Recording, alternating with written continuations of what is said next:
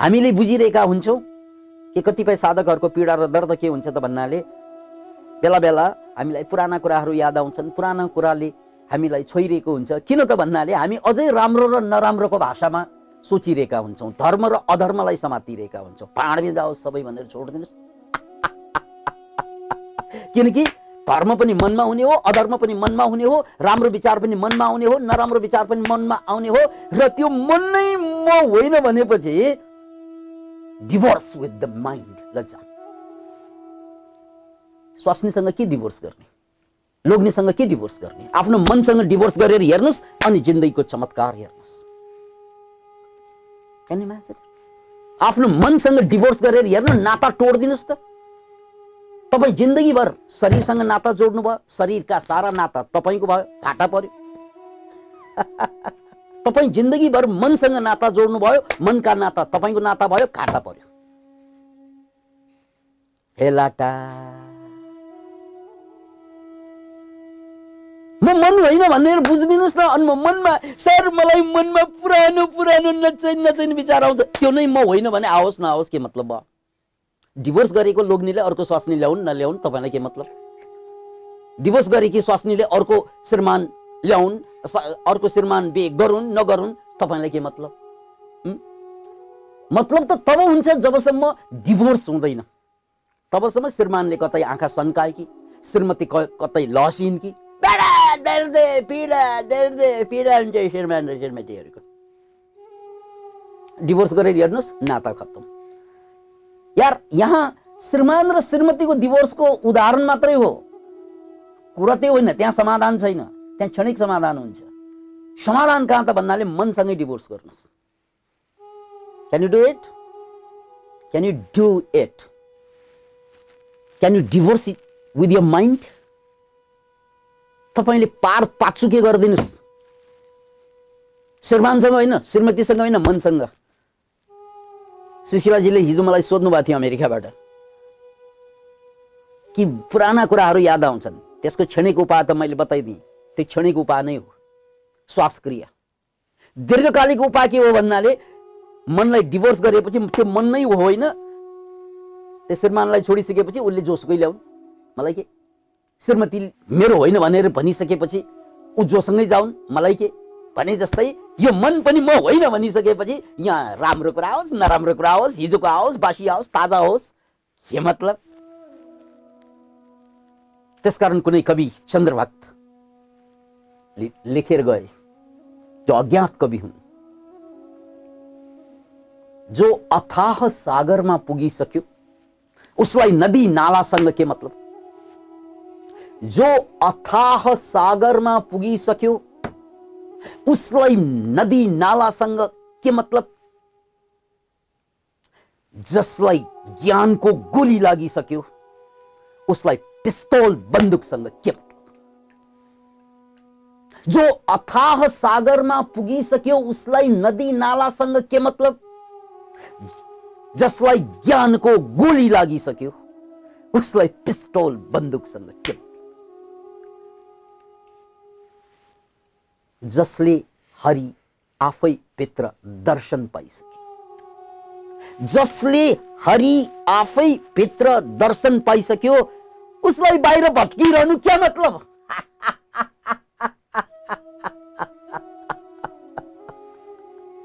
जसले हरि आत्मा भित्रै दर्शन पाइसके उसलाई बाहिर भट्किरहनु के मतलब? यो कविताको शीर्षक के मतलब? अब यही भन्नुहोस्। मनमा राम्रो विचार आओस् नराम्रो विचार आओस् धर्म आओस् कर्म आओस् जय आओस्। के मतलब? किनकि मन नैमा होइन भनेपछि के मतलब? त्यहाँ राम्रो आयो के मतलब? नराम्रो आयो के मतलब? क्यान यु डु द्याट यति गर्न सक्नुभयो भने तपाईँको डिभोर्स भयो मनसँग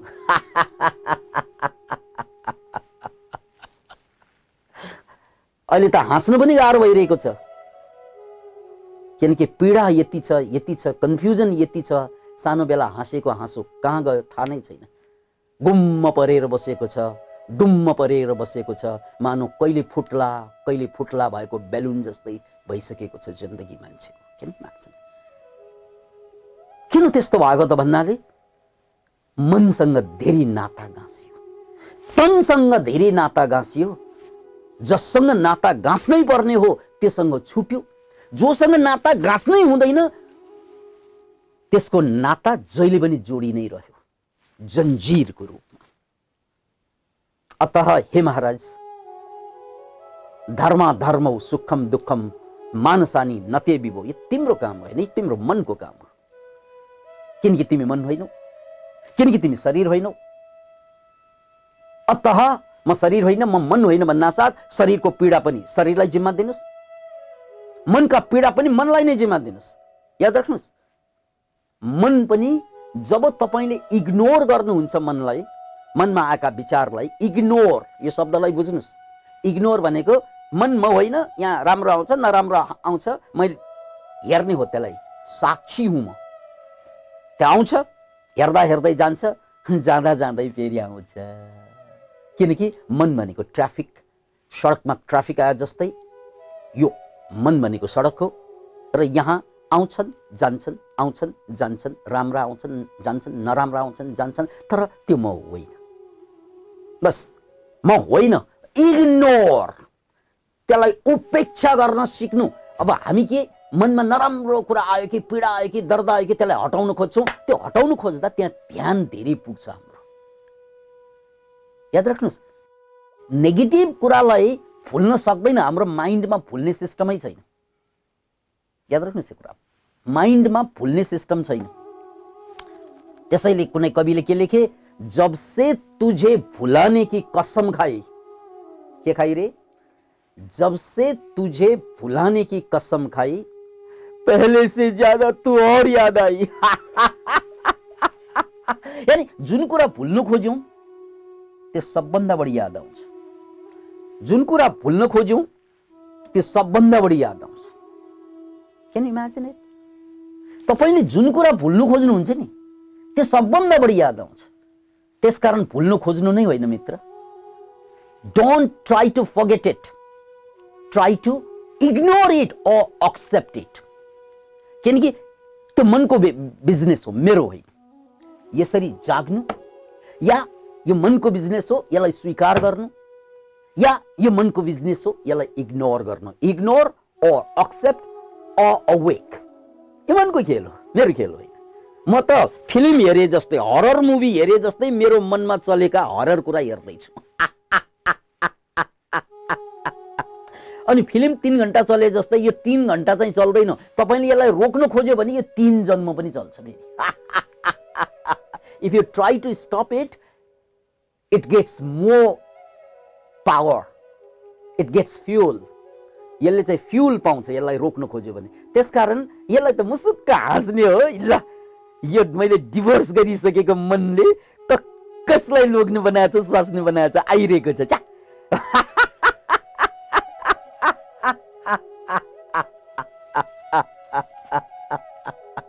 Can you divorce your mind? Once you divorce your mind, the problem is gone. त्यसकारण तपाईँको जीवनमा घट्ने सबै समस्या समस्यै होइन त्यो त मनमा घट्ने होइन समस्या हो होइन मनमा घट्ने हो समस्या मनलाई नै ट्याप टिपेर फुट्ट फालिदिइसकेपछि समस्या भयो। समस्या हाम्रो के त भन्नाले हामी मनलाई समातेर बस्छौँ।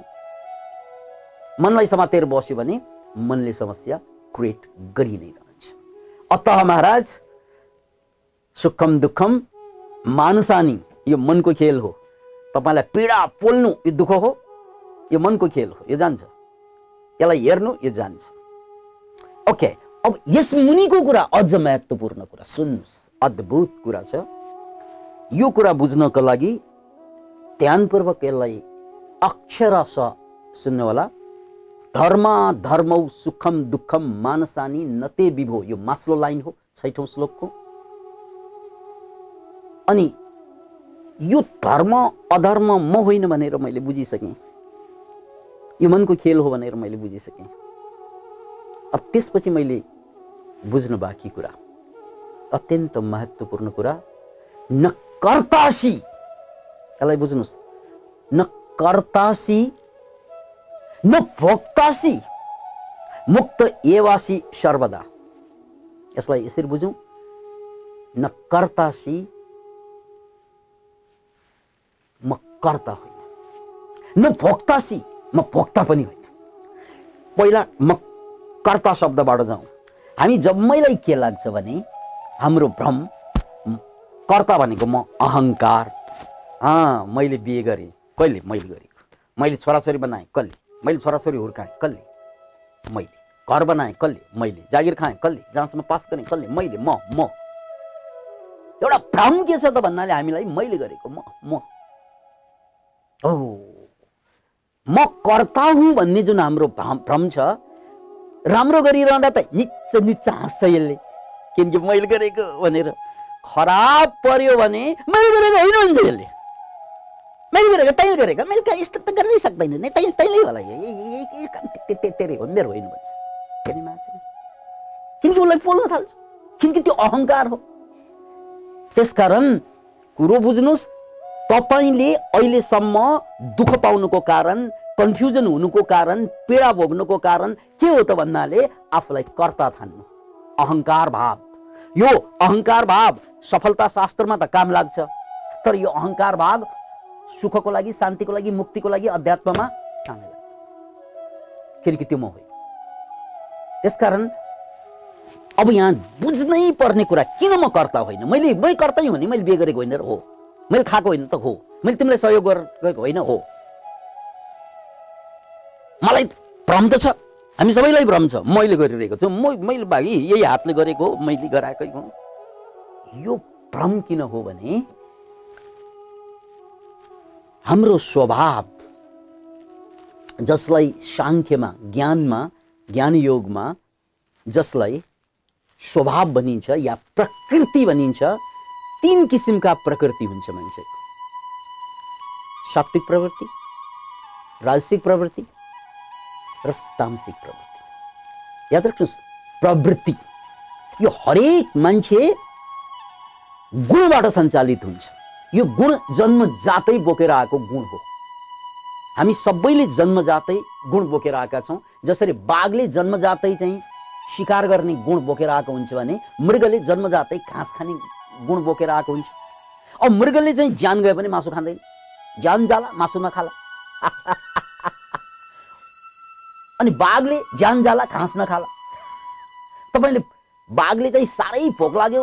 एउटै मृग पाएन जङ्गलमा भनेर घाँस खाएको देख्नु भएको छ। खाँदैन उसले। किनकि उसको स्वभाव मांस खाने हो घाँस खाने हो। अनि मृगले आ साह्रै भोक लाग्यो यार साह्रै भएर चरा मारेर खाएको देख्नु भएको छ। खाँदैन उसले। किनकि उसको स्वभाव मृगको स्वभाव अब कुनै कुनै ओम्निभोरस हुन्छ नि जसरी मासु पनि खाइदिने र साथसाथै चाहिँ घाँस पनि खाइदिने त्यस्तो पनि प्राणी हुन्छ। त्यो पनि स्वभाव हो फेरि। कोही ओम्निभोरस हुन्छ कोही हर्बीभोरस हुन्छ कोही कार्निभोरस हुन्छ। कार्निभोरस भनेको उसको स्वभावले मासु बाहेक केही पनि खाँदैन। हर्बीभोरस भनेको घाँस बाहेक केही पनि खाँदैन ओम्निभोरस भनेको जे पाइ त्यही खाइदिन्छ। जे पाइ त्यही खानु पनि स्वभाव हो मासु खानु पनि स्वभाव हो मासु नखाने पनि स्वभाव हो। अब तपाईँ कुन स्वभाव लिएर जन्मनु भयो काम त्यसले गराउने हो यार। तपाईँ कुन स्वभाव लिएर जन्मनु भयो काम त्यसले गराउने हो। मृगले मैले घाँस खाएको भनेर गर्व गर्नै पर्दैन। घाँस खान भने उसले अरू केही खानै सक्दैन। त्यसकारण मृगले घाँस खानु भनेको कुनै कर्म होइन क्या? कुनै अहङ्कारको त्यहाँ स्थानै छैन।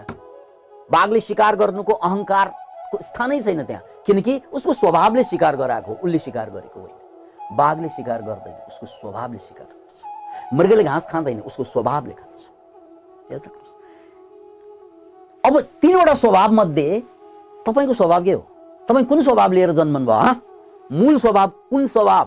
अथवा हे मेरो मन भन म कुन स्वभाव लिएर जन्मेँ हँ? भनेर सोध्नुहोस् यहाँ छातीमा हात राखेर ए मेरो मन। म कुन स्वभाव लिएर जन्मेँ हँ? सोध्नुहोस् त। त्यो सोध्नलाई पहिला त जान्नु पर्यो फेरि स्वभाव के हो भनेर। पहिलो कुरा तामसिक स्वभाव के हो? तामसिक स्वभाव भनेको बडा अल्छी स्वभाव।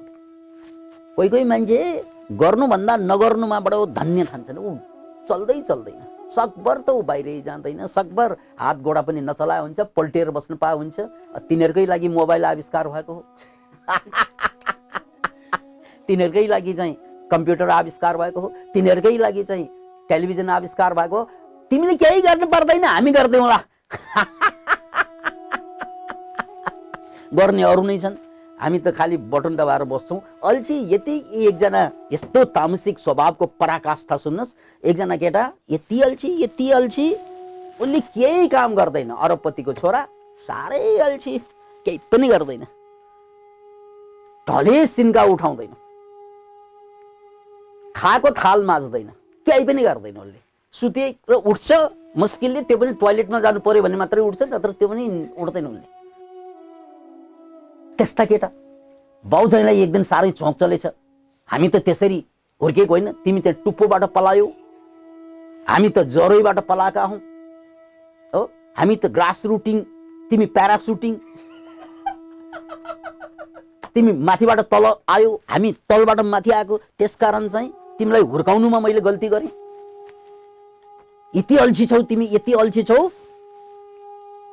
अब म जर्मनी जाँदैछु। त्यहाँबाट एउटा कम्प्युटर लिएर आउँछु। बाबु तिमीलाई त्यो कम्प्युटर दिन्छु। त्यहाँ तिमीलाई चाहिने चाहिने कुरा बटन दबाउन साथ सुई सुई आउँछ। रोबोट टाइपको कम्प्युटर। रोबोट फिट भएको कम्प्युटर। है भन्छ। पापा त्यतिले पुग्दैन। भन्छ हजुर। किन? भन्छ। म कति अल्छी छु भने हजुरलाई थाहा नै छैन। बटन कसले दबाउँछ नि भने भन्छ बा।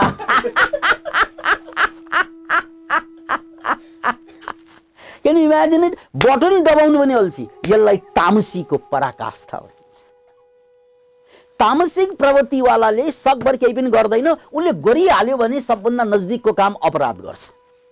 किन? किनकि उसलाई चाहिँ लामो काम गरेर लामो काम गरेर कमाउनु भन्दा छ्यापछुप कमाउनु मन लाग्छ। अल्छी भएकोले त्यस्ता मान्छे अपराधी बनिदिन्छ उसले लामो काम गरेर लामो परिश्रम गरेर लामो ध्यान गरेर मुक्ति पाउनु उसलाई धेरै गाह्रो लाग्छ त्यो। त्योभन्दा रक्सी खाएर चाहिँ तुरन्तै पीडाबाट मुक्त हुन्छ। पीडाबाट मुक्त हुन गाँजा पीडाबाट मुक्त हुन रक्सी। यो ड्रग एडिक्टहरू तपाईँले देखिरहनु भएको छ नि? को हुन्छन् त भन्नाले त्यही केटाकेटीहरू जो तामसिक प्रवृत्तिमा हुर्केका हुन्छन्। किनकि उसलाई सबै कुरा सर्टकटमा चाहियो। सबै कुरा तुरन्त चाहियो। पैसो तुरन्त चाहियो। आनन्द तुरन्त चाहियो। पत्नी तुरन्त चाहियो। त्यस कारण बेस्याले जान्छन् उनीहरू। इमेजिन अनि यस्तै मान्छेले जुफेलिया पनि डेभलप हुन्छ। जुफेलिया भनेको कुकुर भन्दैन यिनीहरूले बिरालो भन्दैन यिनीहरूले। जो जो भेटायो त्यही त्यही श्रीमती बनाएर श्रीमान बनाएर हिँडिदिन्छन्। त्यसलाई जुफिलिया भनिन्छ। जुफिलिया यो एक किसिमको मानसिक समस्या हो। यो कसलाई हुन्छ यो जुफिलिया?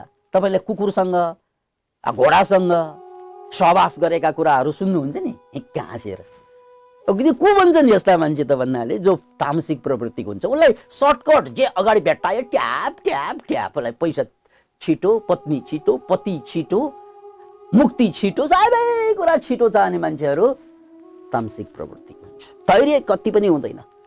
त्यस कारण यिनीहरूले केही गर्दै गर्दैन गर्न रुचि राख्दै राख्दैन गर्यो भने उनलाई सर्टकट चाहिन्छ अनि सर्टकटको खोजमा ऊ अपराधतिर लम्किन्छ।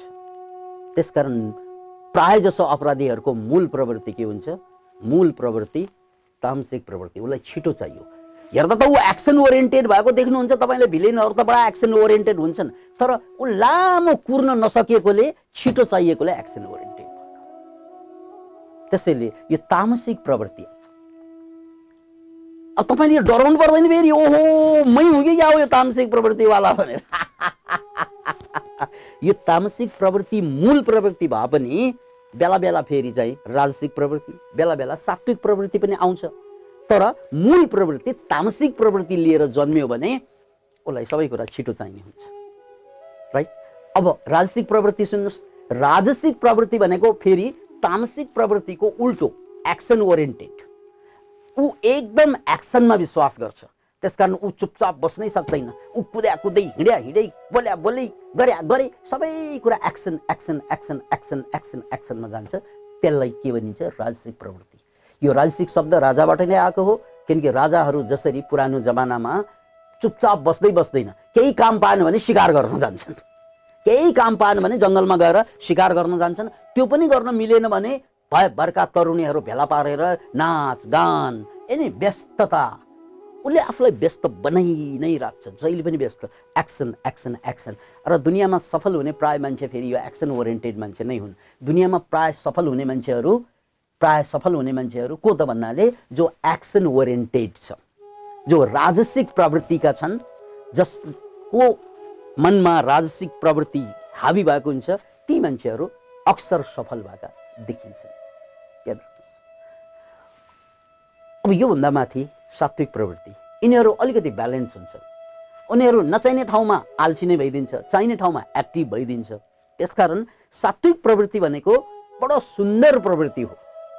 राजसिक भन्दा सात्विक धेरै माथि किनकि सात्विक प्रवृत्ति त्यस्तो अल्छाइ पनि गर्दैन। तर त्यस्तो फेरि गर्या गरे गर्या गरे नन स्टप बोली कि रोक्नै नसकिने रोक्यो कि फेरि बोल्नै नसकिने हुन्छ नि प्रवृत्ति त्यस्तो हुँदैनन्। उनीहरू ब्यालेन्स हुन्छन्। त्यसकारण यसलाई आध्यात्मिक प्रवृत्तिसँग जोडिएको छ। याद राख्नुहोस् मानसिक समस्या पत्ता लगाउने दुई तरिका छ। तपाईँ या तपाईँका सेरफेरका मान्छेलाई मानसिक समस्या गाँजेको गाँजिसकेको छ छैन थाहा पाउनलाई दुईवटा तरिका छ। एउटा मानसिक रोग लाग्यो भने मान्छेलाई ऊ बोल्नै सक्दैन। बोल्नै पर्ने ठाउँमा पनि ट्वा परेर बस्छ चुपचाप बस्छ किनकि ऊ उसलाई बोल्न डर लाग्छ। यो चाहिने ठाउँमा पनि बोल्न नसक्नु। मानसिक रोग सुरु भयो। अब चाहिने ठाउँमा पनि चुपचाप बस्न नसक्नु। बोल्या बोल्दै बोल्या बोल्दै बोल्या बोल्दै बोल्या डाइरिया भएको भन् भनिन्छ नि। डाइरिया भएको मान्छे जस्तै ऊ आवश्यक ठाउँमा पनि रोकिन नसक्नु र आवश्यक ठाउँमा पनि बोल्न नसक्नु यो दुवै मानसिक रोगको लक्षण याद राख्नुहोस् र सात्विक प्रवृत्तिको कुरा गर्दैछु म यो सात्विक प्रवृत्तिमा के हुन्छ त भन्नाले ऊ ब्यालेन्स छ। बोल्नुपर्ने ठाउँमा ऊ बोलिहाल्छ नबोल्ने पर्ने ठाउँमा बोल्दै बोल्दैन। राइट त्यसकारण यस्ता मान्छेहरू बढी अध्यात्मप्रति बढी धर्मप्रति बढी मुक्तिप्रति चासो राख्ने गर्दछन्। किन भन्नाले उनीहरू ब्यालेन्स अरूभन्दा ब्यालेन्स छन्। तर यो तिनवटा जुन स्वभाव छ याद राख्नुहोस् यो तिनवटा स्वभाव छ यो तिनैवटा स्वभाव स्थायी स्वभाव हुँदैन। सात्विक मान्छे पनि बेला बेला राजसिक भइदिन्छ बेला बेला तामसिक भइदिन्छ। तामसिक मान्छे पनि बेला बेला सात्विक भइदिन्छ बेला बेला राजसिक भइदिन्छ। राजसिक मान्छे पनि बेला बेला सात्विक भइदिन्छ बेला बेला तामसिक भइदिन्छ। तर मूलत ऊ फर्केर आउने आफ्नो मूल स्वभावमा हो। त्यसकारण हामीमध्ये धेरै मान्छेहरू सायद हामीमध्ये धेरै मान्छेहरू सायद तामसिक प्रवृत्तिबाट पीडित पनि होला। हामीमध्ये केही मान्छेहरू राजसिक प्रवृत्तिबाट सञ्चालित छन् र केही मान्छेहरू सात्विक प्रवृत्तिबाट सञ्चालित छन्। अब सात्विक प्रवृत्तिवालाको एउटा समस्या के त भन्नाले सात्विक प्रवृत्तिवालाले त राम्रै काम गर्ने हो धर्मै गर्ने हो कर्मै गर्ने हो। ऊ सफलै हुने मान्छे हो।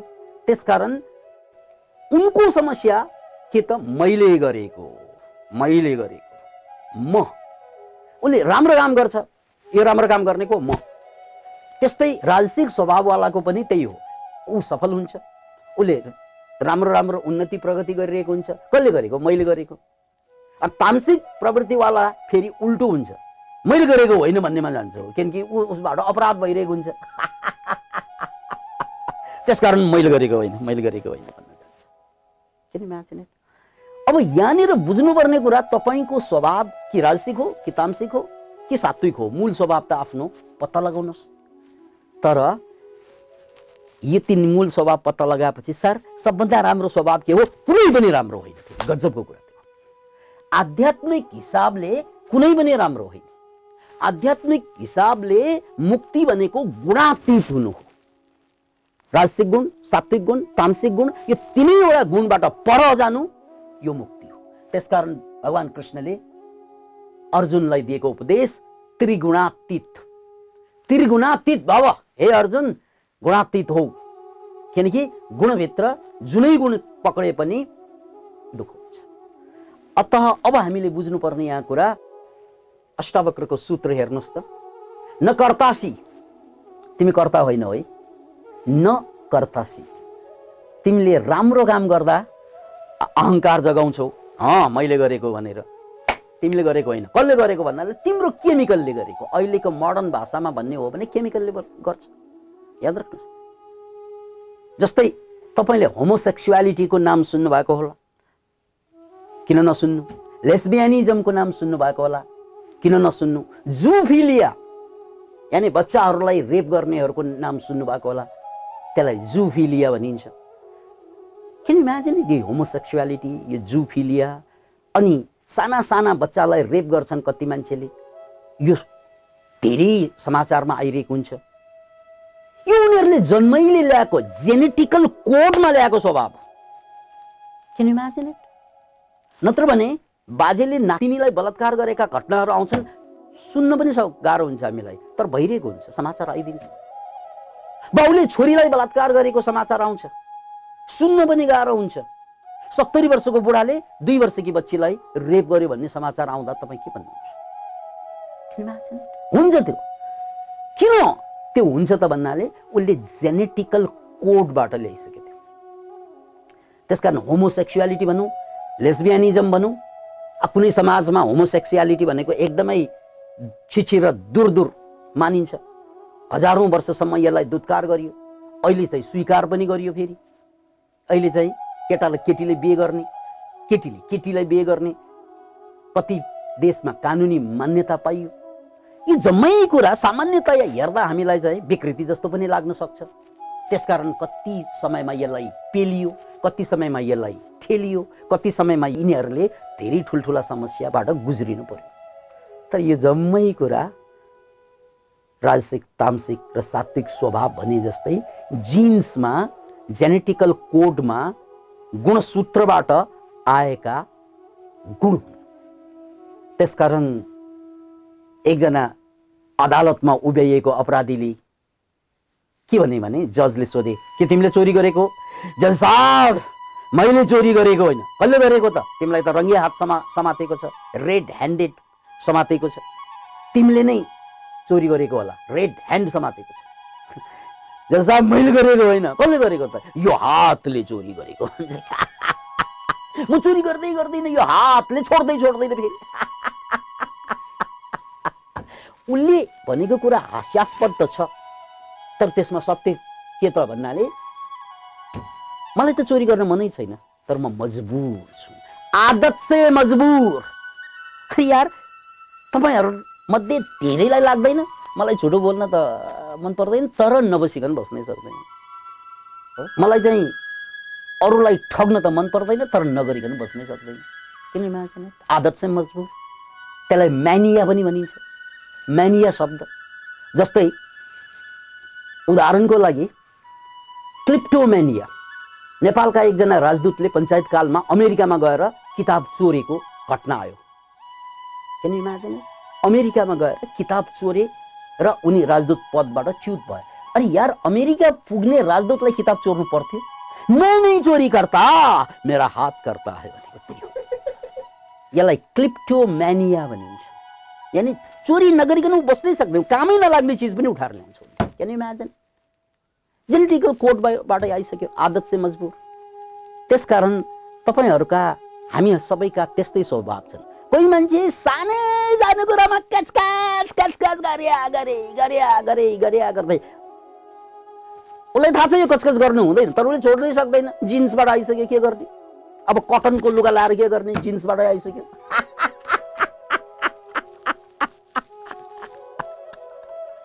कोही कोही मान्छे जन्मैदेखि सानो सानो कुरामा डराउने डराउने डराउने डराउने। ऊ जन्मैदेखि डराउँछ। सानो सानो कुरामा ठर्किन्छ डराउँछ।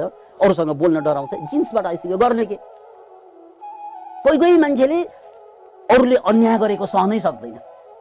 उसलाई अरूले अन्याय गरेको देख्यो भने छ्याम्मै हान्नु मन लाग्छ। छ्याम्म अरूलाई हान्न सकेन भने आफूलाई भए पनि हानेर जान्छ। ठेट मैले के हेर्नु परेको? च्या क्यान इमेजिन इट यो जम्मै थरी थरीका स्वभाव यो स्वभाव के तामसिकमा छ तपाईँको स्वभाव? के राजसिकमा छ तपाईँको स्वभाव? के सात्विकमा छ तपाईँको स्वभाव? तर अब सुन्नुहोस् सुखद समाचार। अब मुक्तिका कुरा सुन्नुहोस् यो सबै स्वभाव यो सबै स्वभाव मेरो मनको हो मेरो होइन। क्यान इमेजिन इट त्यसकारण मबाट अपराध हुँदा मबाट गल्ती हुँदा मबाट पाप हुँदा आइन्दा मैले पाप गरेको नभन्नु। कसले गरेको त? मेरो स्वभावले मेरो स्वभावले गरेको। सकियो मैले गरेको। म त आत्मा हुँ आत्माले कहाँ अपराध गर्छ? म आत्मा हुँ आत्माले कहाँ पाप गर्छ? त्यसैले सुरुकै सूत्रमा राजा जनकलाई के भनियो? क्षमा दिनु महाराज क्षमा दिनु। अरूलाई पनि क्षमा दिनु आफूलाई पनि क्षमा दिनु भनेको के हो? किनकि अपराध तिमीले गर्ने नै होइन। हो जघन्य अपराध तिमीबाट हुन्छ। जघन्य अपराध रेप हुन्छ जघन्य अपराध हत्या हुन्छ जघन्य अपराध लुट हुन्छ जघन्य अपराध हुन्छ। हरेक मान्छेबाट कुनै न कुनै अपराध भइरहेको हुन्छ तर उसले गरेको होइन त्यो।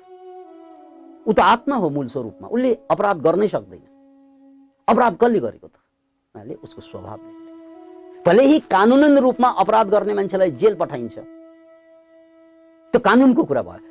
कानुनले जे गर्नु छ गर्छ आफ्नो हिसाबले। तर तपाईँले आफूलाई न्याय गर्नुपर्छ। मबाट भएका जति पनि अपराध छन् मैले गरेको होइन। कसले गरेको? मेरो स्वभावले गरेको त्यो स्वभाव गलत भएको कारणले गर्दा मलाई जेलमा ठुनेको होला मुद्दा चलाइएको होला जरिवाना तिराइएको होला। तर यो सबैको बावजुद पनि म जेलमा बस्दा पनि जरिवाना तिर्दा पनि म बन्दी बन्दा पनि मेरो आत्मा त मुक्तै हो। यसलाई भनिन्छ क्षमा। सो नोट गर्नुहोस् आजसम्म तपाईँबाट भएका अपराध तपाईँले गर्नुभएको होइन तपाईँको केमिकलले केमिस्ट्रीले गराएको। याद राख्नुहोस् तपाईँभित्रको केमिकलले गराएको तपाईँभित्रको गुणले गराएको। आजको मोडर्न भाषामा केमिकल एक्टिभेट नभइकन स्वभाव बन्दै बन्दैन। राइट जो मान्छे साह्रै रिसा छ त्यो उसको स्वभाव छ त्यहाँ केमिकल छ पछाडि। जो मान्छे साह्रै चाहिँ बलात्कारी घटनामा पक्रिएका छन् जेलमा पनि हालिएका छन् उनको केमिकलले चाहिँ उनलाई बाध्य पारिरहेको हुन्छ।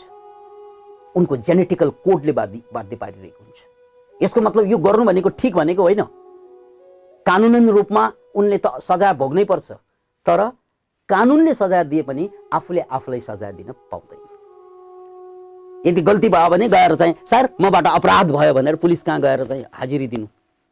मबाट भनेको मेरो स्वभावले अपराध गर्यो। मैले बुझिसकेँ म आत्मा हुँ अब जेलमा बसेर आत्माको चिन्तन गरौँला।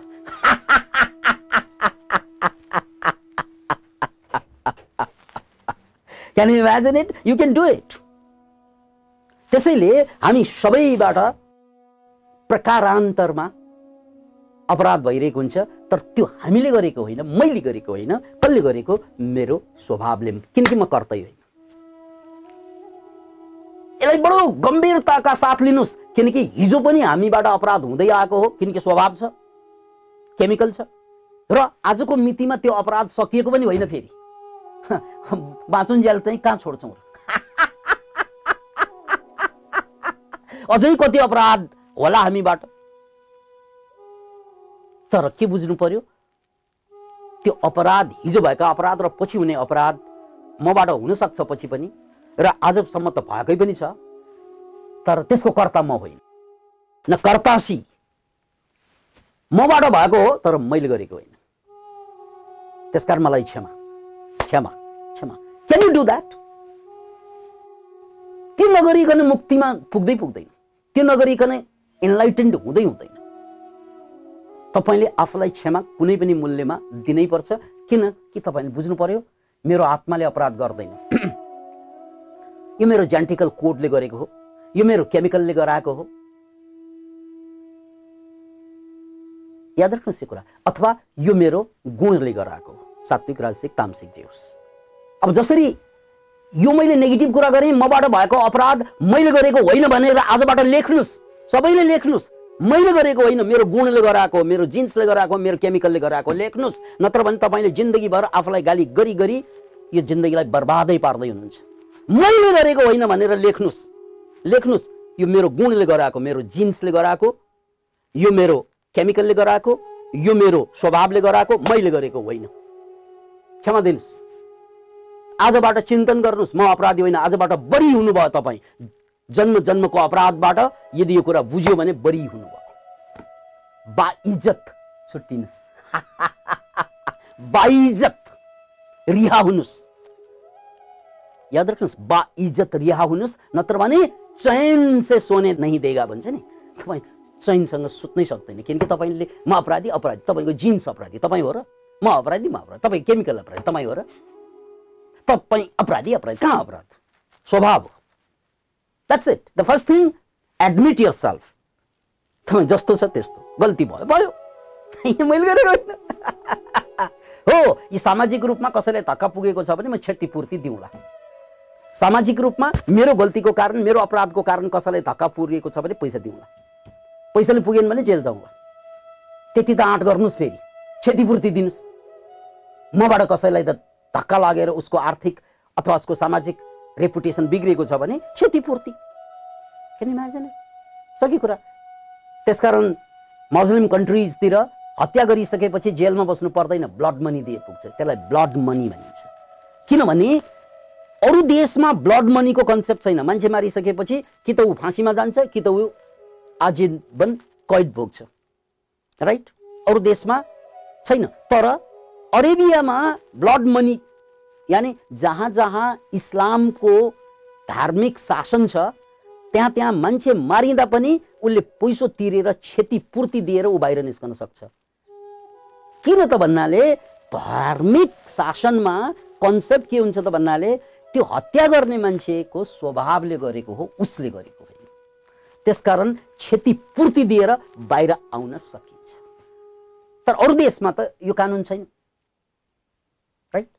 त्यसैले हामीले मबाट कसैलाई धक्का लागेको भए क्षतिपूर्ति दिन सकिन्छ। आर्थिक क्षतिपूर्ति अथवा माफी माग्न सकिन्छ। हात जोडेर सरी। म त त्यस्तो मान्छे होइन तर भयो। म त त्यस्तो होइन निर्माई ठुली। तिमीलाई मालुम छैन र। भन्ने एउटा गीत छ नि। बाजे म त्यस्तो होइन। भयो के गर्ने अब?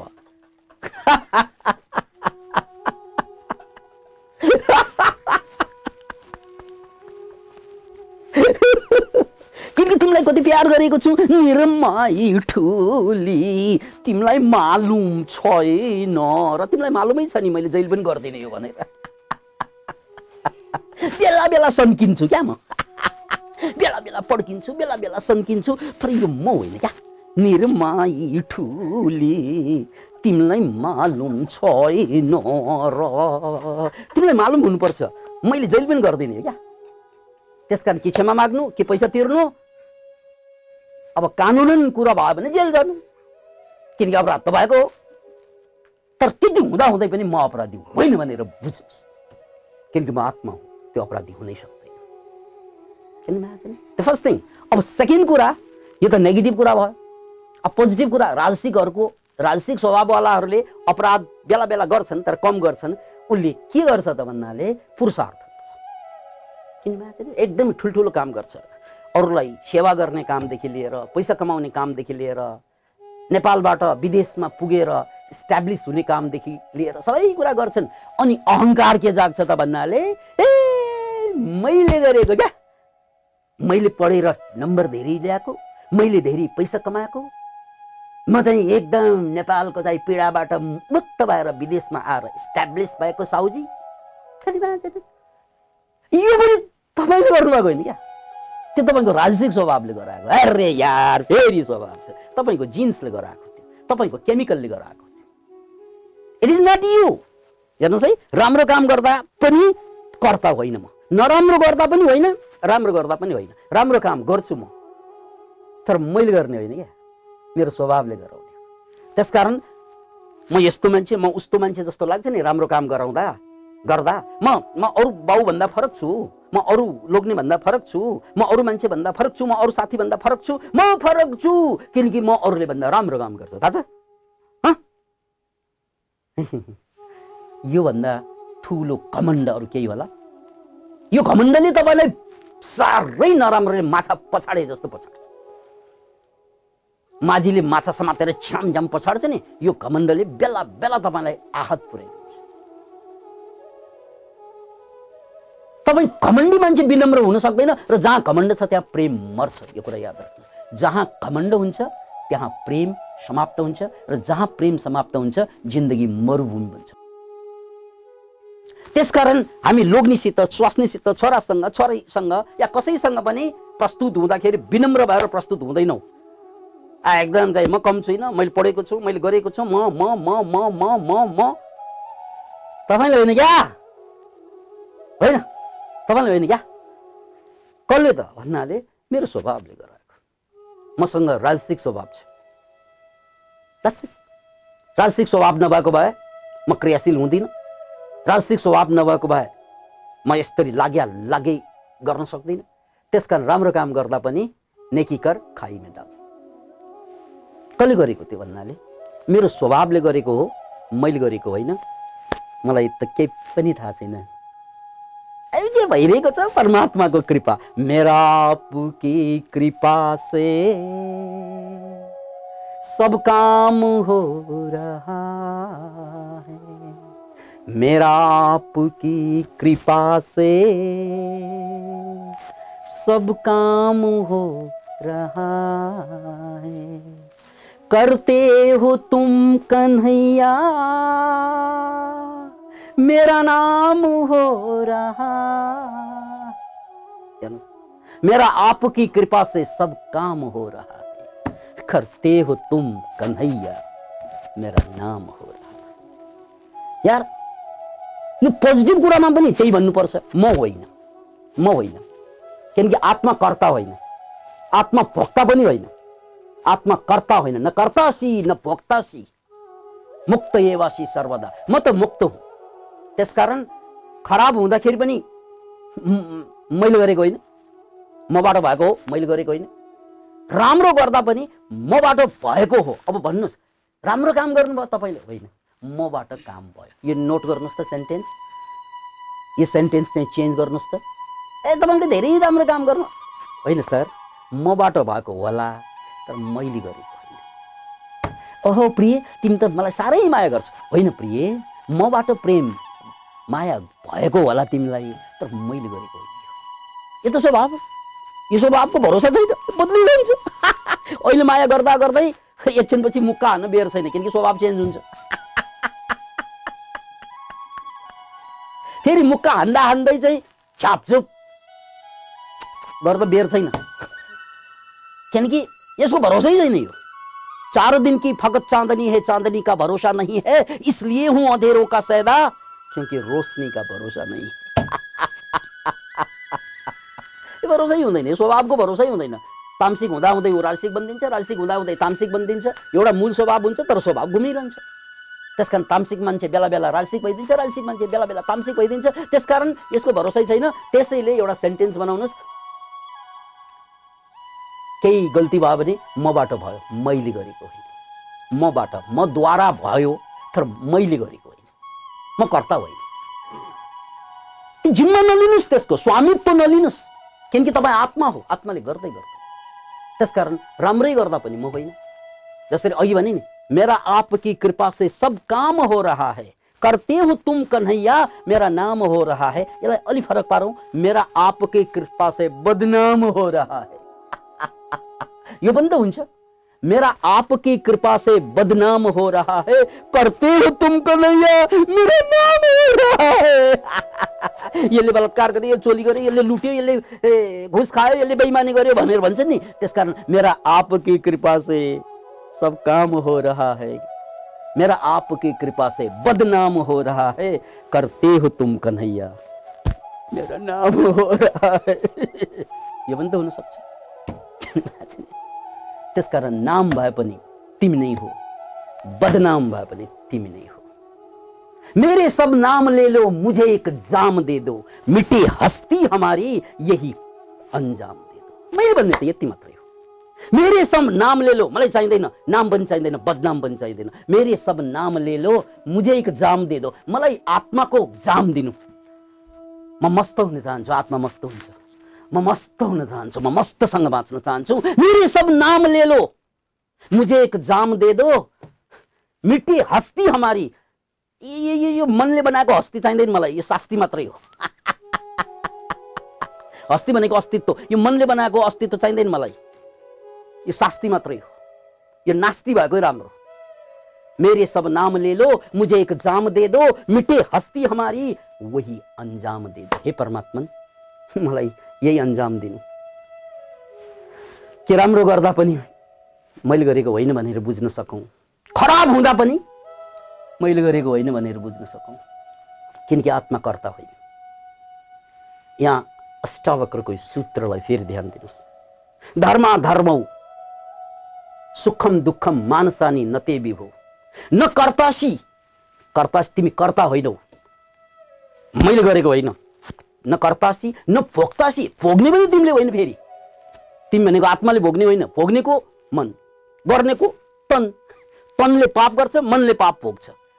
राइट तनले पाप गर्छ अथवा तनले स्वादिलो खान्छ मनले त्यसलाई भोग्छ। त्यसकारण यो भोग्ने र गर्ने तन र मन मिलेर भोग्ने र गर्ने गरिरहन्छ। त्यसकारण तिमी आत्मा भएको कारणले गर्दा तिमी कर्ता पनि होइनौ तिमी भोक्ता पनि होइनौ। मुक्त एवासी सर्वदा तिमी त मुक्त हौ। बस त्यसैले गहिरो सास तानेर एकचोटि चिन्तन गरौँ त यदि म कर्ता होइन आजसम्म जति मबाट गल्ती भयो र यसको मतलब यो पनि होइन भोलिबाट गल्ती नहुने पनि होइन। आजसम्म जति मबाट पाप भयो यसको मतलब यो पनि होइन भोलिका जिन्दगीमा पाप हुँदैन यो पनि होइन। त्यस कारण टुक्क हुनुहोस् पाप हिजो पनि थियो भोलि पनि हुनेछ। अनि आजसम्म मैले धेरै राम्रो कुरा पनि गरेँ। मबाट राम्रो कुरा भयो र भोलि पनि म गर्छु। तर त्यो म होइन क्या। पाप गरे पनि म होइन पुण्य गरे पनि म होइन। मैले भने यो जम्मै मनको खेल हो। मैले भने भने यहाँ अष्टावक्रले के भने? यो मनको खेल हो। त्यसकारण मबाट पाप भयो मबाट पुण्य भयो। पुण्य हुँदा फुरुङ्ग नहुनुहोस् अहङ्कारी नबन्नुहोस् मैले गरेँ नभन्नुहोस् विनम्र हुनुहोस्। मबाट मबाट भएको हो मबाट मैले गरेको मैले गर्नै सक्दैन। किनकि मैले जहिले पनि राम्रो काम गर्न सकेको भए चौबिस घन्टा गर्थेँ। तर मेरो स्वभाव देख्नु भएको छ बे गरेर हेर्नु अनि थाहा हुन्छ। राम्रो गर्दा गर्दै खराब गर्छु म। मसँग सँगै बसेर हेर्नुहोस्। खुसी हुँदा हुँदै रिसाउँछु म। त्यसकारण म होइन क्या। खुसी हुँदा पनि म होइन। दुःखी हुँदा पनि म होइन। म त नाच्ने आत्मा इमेजिन म त स्वतन्त्र हुँ। त्यसकारण राम्रोको पनि जिम्मा नलिनुहोस् खराबको पनि जिम्मा नलिनुहोस्। सक्यो कुरा? राम्रो गर्दा पनि जिम्मा नलिनुहोस् मैले गरेको नभन्नुहोस् खराब गर्दा पनि खराब हुँदा पनि नभन्नुहोस् किनकि म आत्मा। बस यति बुझेपछि अनि जनकको काँडा उम्रिन थाल्यो। सर र र र र गुज बम्प। ओहो ओहो। यति झाबो कुरा पनि नबुझेको सत्तरी वर्ष भइसक्यो। क्यान इमेजिन इट अहिले कहिले मर्ला थाहा छैन? यति सानो कुरा मैले गरेको होइन म पापी होइन म पुण्यात्मा पनि होइन भनेर यति नबुझेको जहिले पनि चाहिँ पापबाट भाग्या भागेको छु पुण्यबाट पछि लाग्या लागेको छु पापबाट भाग्दा पनि पीडा पुण्यको पछि लाग्दा पनि पीडा। यार जिन्दगीभर त पाप र पुण्य पाप र पुण्य। पापले पनि लखेटेछ पुण्यले पनि लखेटेछ पुण्यलाई मैले लखेट्छु पापले मलाई लखेट्छ पुण्यलाई मैले लखेट्छ। म त जहिले पनि स्यास्या र फ्या फ्या कि पापले मलाई लखेट्छ कि पुण्यलाई मैले लखेट्छु। स्यास्या र फ्या फ्या स्यास्या र फ्या फ्या स्यास्या र फ्या फ्यामा कहाँ प्रेम हुन्छ स्यास्या र फ्या फ्यामा कहाँ ज्ञान हुन्छ स्यास्या र फ्या फ्यामा कहाँ आनन्द हुन्छ स्यास्या र फ्या फ्या कहिले हाँस्छ? त्यस कारण कोही मान्छे हाँसेको देख्दैन न चेल। किनकि ऊ स्यास्या र फ्या फ्यामा छ क्या। यस्ता स्यास्या र फ्या फ्या व्यक्तित्व लिएर बाँच्ने मान्छेहरू हाँस्नै बिर्सिन्छ। यस्तो बेलामा हि कोही गर्न सक्छ? सक्दै सक्दैन। स्यासा स्यासा र फ्याफ्यामा छ। हामी सबै मान्छे स्यासा र फ्याफ्यामा बाँचिरहेको कारणले गर्दा हाँस्न बिर्स्यौँ नाच्न बिर्स्यौँ गाउन बिर्स्यौँ प्रेम बिर्स्यौँ मात्र अब के बाँकी छ? स्यासा र फ्याफ्या स्यासा र फ्याफ्या फ्यानी फ्यानी म्याक्सिमम् तपाईँले पानी माग्नुहुन्छ अर्कै माग्नुहुन्छ। यो कुरा सुनेपछि काँडा उम्रियो जनकलाई। ओहो यस यस यस म पापी पनि होइन म पुण्यात्मा पनि होइन। यसले पो मलाई मारेको रहेछ। यसले पो मलाई अज्ञानी बनाइदिएको रहेछ। यसले पो मलाई वैराग कहिले उत्पत्ति नदिएको रहेछ। यो यो रहेछ। बस यति बुझ्न साथ। अब ट्रान्सफर्मेसनको लेभल सुरु हुन्छ जनकको पालो त। थ्याङ्क यू जय होस् सबैको।